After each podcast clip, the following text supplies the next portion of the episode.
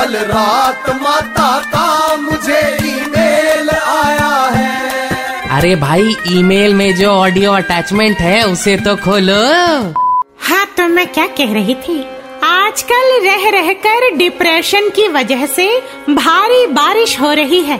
भक्तों से कहूँगी कि जोश में आकर जोश में आकर क्या माता? अरे वांगड़ू जोश में आकर थोड़ी सी धूप देखकर एक साथ ज़्यादा कपड़े ना धोएँ। हफ़्ते भर तक चड्डी की इलास्टिक न सूखेगी। खैर, कल रात मेरे भक्त कार्तिक मोंडोल का कॉल आया था पाइक पाड़ा से। कह रहा था, माता, जाने क्यों लोग बारिश देखकर इतने खुश हो जाते हैं? मुझे तो नफरत है वाटर लॉगिंग और कीचड़ से। बारिश में भीगने का क्या फ़ायदा?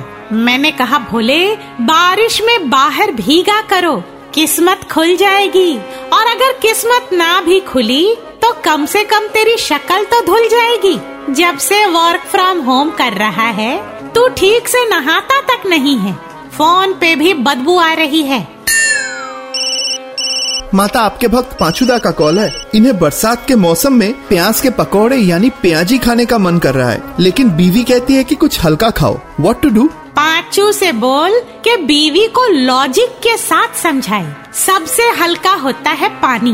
और पानी में तेल डालने पे तेल पानी के ऊपर तैरने लगता है। अर्थात तेल पानी से भी हल्का होता है।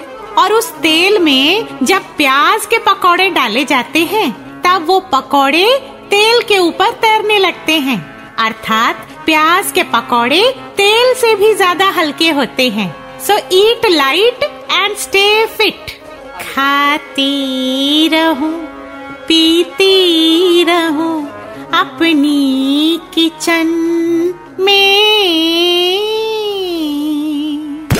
माता का ईमेल बाउंस हो गया। Just download and install the red F M India app फिर से सुनने के लिए।